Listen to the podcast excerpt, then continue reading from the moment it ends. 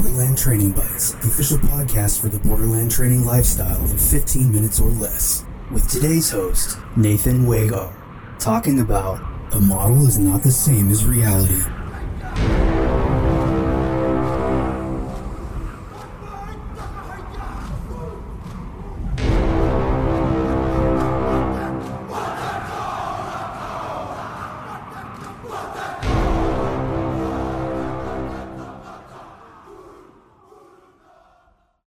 Hey, this is Borderland Training Bites, the official podcast for Borderland Training.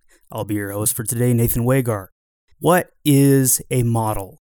This is going to be discussing some fairly technical concepts, but I'm going to try to present it in a way that will explain everything more clearly, as well as avoiding any potential confusion. So, first, we're going to talk about what a model is. A model is the study of a given complex adaptive system. We're going to refer to a complex adaptive system, or any other system for that matter, as a CAS. CAS from now on, just to avoid any confusion, because when I use the word system, I'm going to refer to an actual combative system. Now, a model is when you take a desired system of study, which is you choose the variables that you consider to be important in the real world, and then you're going to abstract or take away the variables that are changeable. Now, we're going to refer to this abstract model as a model of inquiry, and then we're going to refer to a solution as a practical model. So, to use a quick example, we noticed that if you flick a quarter or you throw a ball into space, that eventually outside forces are going to act upon it and it is going to stop moving. So, we take those outside forces into account along with the ball or whatever it is that is in motion, and we abstract away. We take those variables away and we come up with what? We come up with the law of inertia. Now, it's important to draw a distinction between the model of inquiry and the practical model. So, the model of inquiry is the system as you experienced it, and then you abstract those ideas away. And then the practical model is you're going to come up with an abstract principle as a solution to that, and that would be the law of inertia. And this distinction is important because what you need to take away from this is that the model is not reality. In reality, which is itself a CAS, there are too many variables to consider all at once. So the way that we learn is that we consider only a few variables at a time. We take a given system into account, we form a template in the abstract, and then we go through life and apply that template and use it as a lens to take in more information. If that information can be integrated, then we integrate it. And if it can't, then we have to revise the template. The law of inertia, for instance, is a model that does not, to our knowledge, exist in reality. Why? Because in the real world, in the CAS, there is no evidence that a frictionless surface actually exists. And yet, we have the model that helps explain it. And this is rife in the scientific community. We use models to explain things, and the model is regarded as true the more that we can incorporate it into the template. But that does not mean that the model is reality. A lot of people make this mistake, and this is going to become really important when we start evaluating things in the protection industry. Now, the practical models are our understanding of the best way to approach the model of inquiry. And the outworking of those practical models can be seen in systems like boxing, mixed martial arts, traditional martial arts, combat shooting, and in any number of other systems that are out there being taught.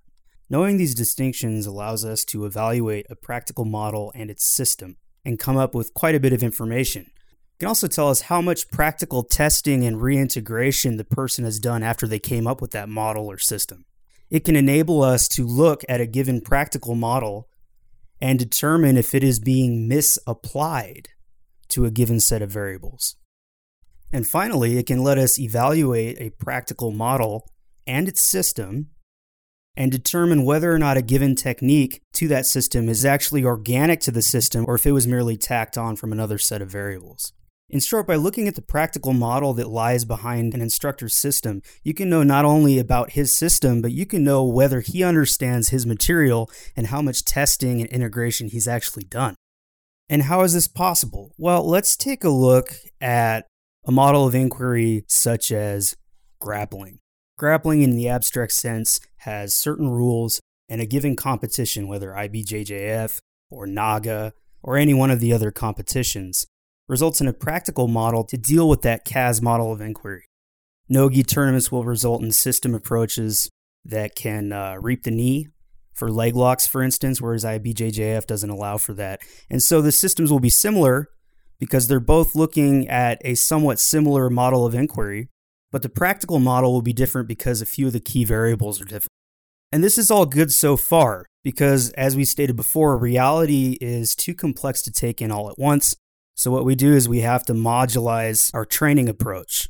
Now, let's take this same grappler from one of these uh, systems of inquiry, these models of inquiry, and let's say that he incorporates knife defense.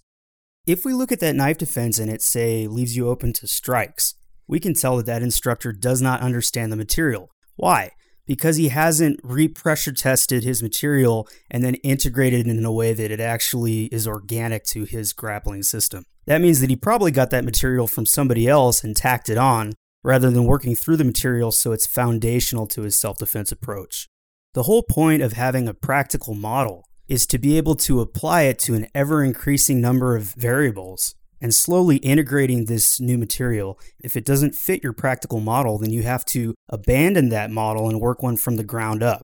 And this process involves stripping away or abstracting away as many variables as possible until you have the necessary ones in context.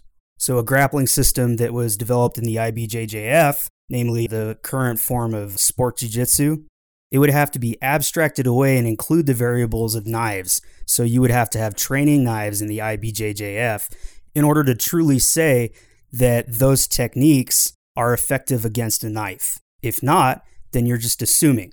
Now, here's something to think about. If I am taking a grappling system, such as competition jiu-jitsu, sport jiu-jitsu from a given paradigm, and I add in a knife defense to make it street effective, or I add in boxing to make it effective against strikes, but then I continue to only compete in IBJJF tournaments using only IBJJF techniques, can that model then be applied confidently to street considerations? And the answer is no.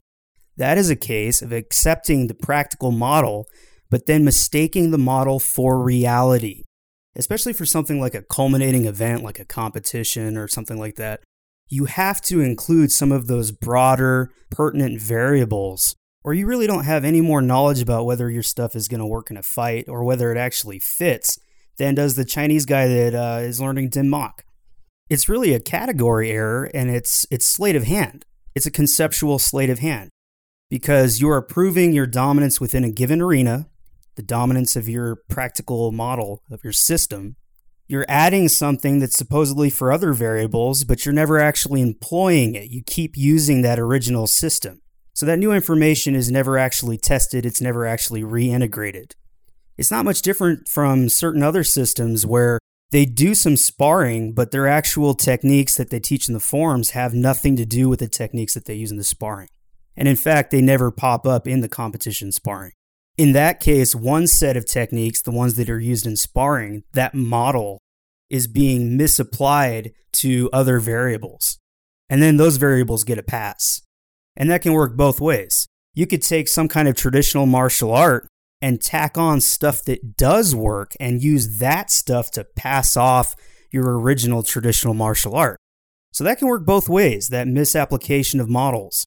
Now, yes, I realize that keeping in mind too many variables, even for a competition, is dangerous. Force on force, for instance, it has limits we have to segregate our training to an extent because it's just not safe to do otherwise. You can ask anybody, and there's a reason why kickboxers usually train clinch and stand up and things like that separately in some fashion. It's because when you train with all the variables like mixed martial arts or full blown kickboxing, that's where the injuries happen. And your game has to be so simplified to deal with those variables that you never actually develop any of the individual skill sets. So that is a legitimate issue. However, there are some things that need to be taken into account weapons, strikes, grappling, the classics. What tends to happen then is the techniques that you don't really use because you're not expanding your system of study, they get dropped to the side. So those knife defense techniques will get taught, but you'll never really use them or understand them or be able to pull them off live because you're never going to compete in a place that actually uses them. It'd be the same if you wanted to add boxing to your jiu-jitsu, but you continue to only compete in jiu-jitsu tournaments. Well, are we really going to uh, think that you know mixed martial arts and that you do well within that context just because you tacked on the boxing? No, you wouldn't. Now, this becomes even more dangerous when you start adding to your system. So you don't really understand half of the material, and now you're starting to develop more material, more practical models, expanding your practical model, but still using the same model of inquiry. This is not how knowledge works. We need to reintegrate all of that on a foundational level. So at some point, your new material needs to be tested in force on force with expanded variables. The best way to do that is a topic of debate, and that debate should be had, but it does need to be had. Otherwise, we're just perpetuating more error. So, those are my thoughts on the issue. As always, if you have any questions, email me by going to the website, finding the contact info, borderlandtraining.net. Until then, test and forge yourself through adversity and achieve mastery.